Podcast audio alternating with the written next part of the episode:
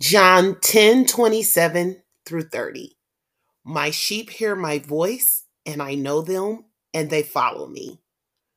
Myra hears the voice of God, Jesus Christ, the Holy Spirit. God knows Myra, and Myra follows God.